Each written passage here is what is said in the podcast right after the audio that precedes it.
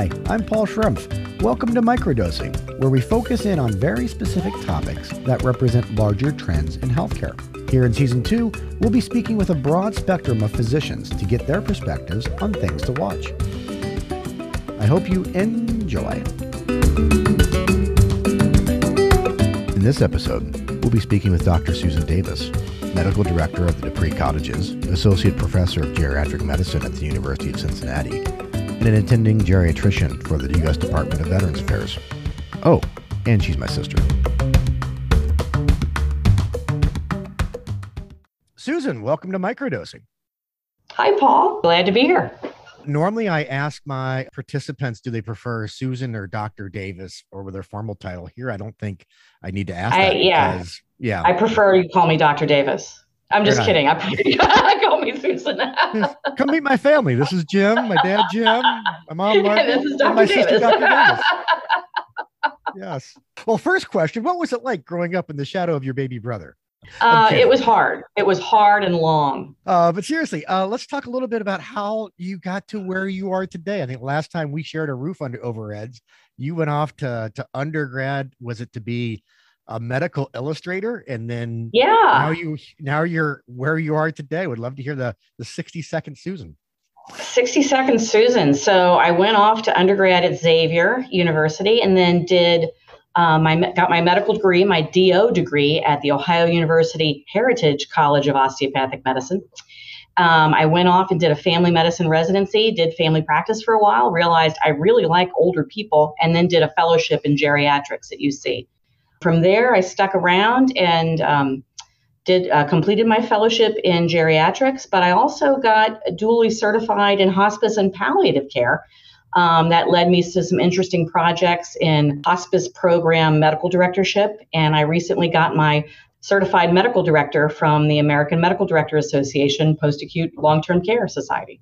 Well, on the topic of, of your story, I understand that stories in general and the power of stories is is playing a, a more and more important role in the lives of the patients that you're working with today. I'd love to hear more about that. it's it's it's always been a central role um, is that storytelling is sort of early medical history when training medical students Uh, there's a great a medical quote if you listen to the patient uh, they will tell you the diagnosis and it's true. If you just sit and talk and it's it can be confusing for medical learners with all the different tests and things you can order that listening to what the patient is telling you will lead you in the direction. But also it's you know patients are just amazing. And i've really loved the older adults because they have the best stories. They're mo- the most medically complex um, have met many doctors and are more than happy to tell me how, how to do my job. Older adults are fascinating storytellers if uh, healthcare professionals would just take the time to listen And tell me more about this this space around was it tell me tell me my life story or tell me your story. okay Uh, what what do, what do you what's what's going on in that space? That's I'm Oh, fascinated. two areas I've been really lucky to be part of is um, Tell Me Your Story with the University of Cincinnati. Uh, we recently published in the October 20th issue of the Journal of the American Geriatric Society our findings from teaching medical students in their first weeks of school um, how to interview an older person. And we used to take them out on buses out to campuses where older adults lived well. And now we have them interview them uh, by telephone and Zoom, you know, just talking to an older person. Often the first time a medical student meets an older adult is in the ER when they're delirious or or sick or confused or don't have their glasses or their hearing aid. But to talk to people at home that are living great lives um, can really be eye-opening for medical students and have had a, a wonderful success. And My Life, My Story, I recently told you about.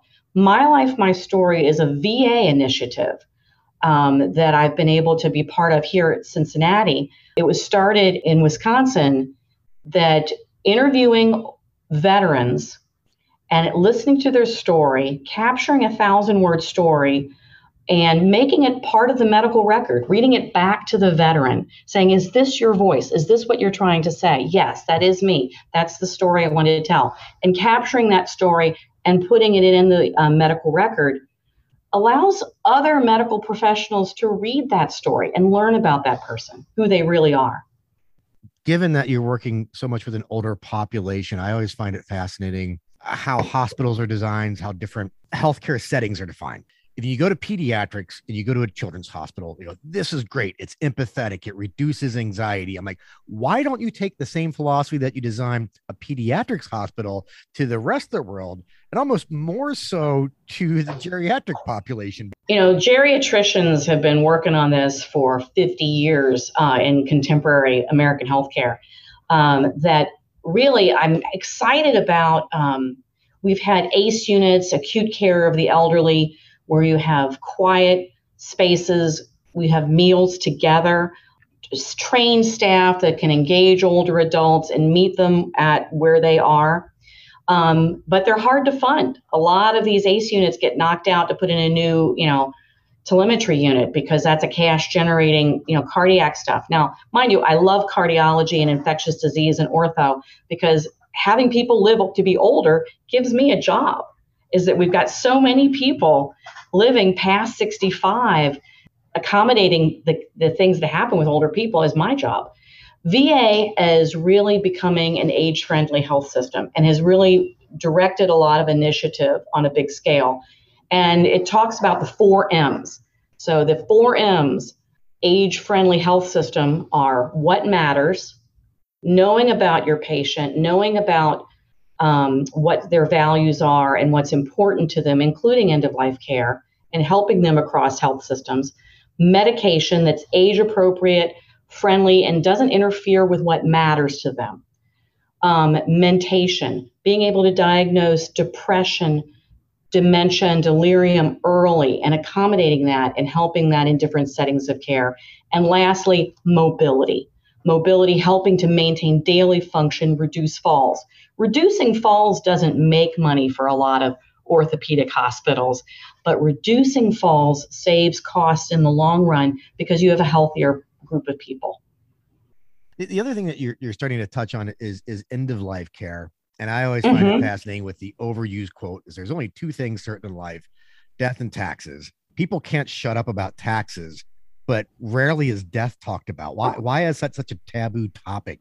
Uh, um, you know, we so are very yeah, we're. I, I totally agree. We are a very youth-driven culture. Um, that you know, seeking youth, anti-aging products. You think about that. That death is negotiable, Paul. Death is negotiable, and talking about it and having difficult and important conversations early don't extinguish hope. It allows you to live your life and say, "Hey, I totally acknowledge we are not going to be here one day." and here's how I want my the things that are valuable to me to play out. Here's what I want my family to know. Um, these are important conversations. Um, I really appreciate a lot of my palliative care colleagues as well um, in promoting that these difficult conversations. You've gone through quite a bit in your career. It's it's impressive to see where it's going and all the different uh, evolutions in, in geriatrics and, and palliative care and stuff they're doing at the VA. If you could go back and and tell your younger self one thing, what would it be? In addition to being nicer to your brother, but in it. You know, oh, in addition to to, yeah. to to not take Paul seriously. Um, I'm just kidding. Um, the things I wish I would I would t- could tell myself is that your that that persistence and creativity are the two invaluable skills. It doesn't seem obvious to the you know the brainy rule following folks in medicine and that type of career. But it's really the ability to be creative under pressure um, and to persist. Those are really the uh, shield and sword uh, when moving through life. Being able to pivot that really came in handy this past year. Yeah, I think you're still to date the only physician I know that uses the disposable paper in a, a patient room as a whiteboard to illustrate what the patient's going through. You're the only person that uses multiple. Actually, I, have had to switch because they changed our paper. Our paper doesn't hold ink, or it's just weird. So yeah. I actually do have whiteboards in my patient rooms. My patients can't see and can't hear. I have found that talking with them using a whiteboard makes a huge difference. And with telehealth, I learned that a lot of my patients were better off if I could hold up information to the camera. I could ask them questions on note cards through the camera. I, I couldn't believe that I was having real conversations with patients that before I thought didn't have as much language skill. That's amazing. That's amazing. Well, Susan, thank you so much for taking some time to share your story today. Thanks, Paul. I appreciate having the time to spend with you. Thank you for listening to Microdosing. If you'd like to hear more observations and opinions like these, you can follow me on LinkedIn at linkedin.com slash n slash schrumpf. That's S-C-H-R-I-M-P-F. Or on Twitter at Paul Schrumpf. Until next time, cheers.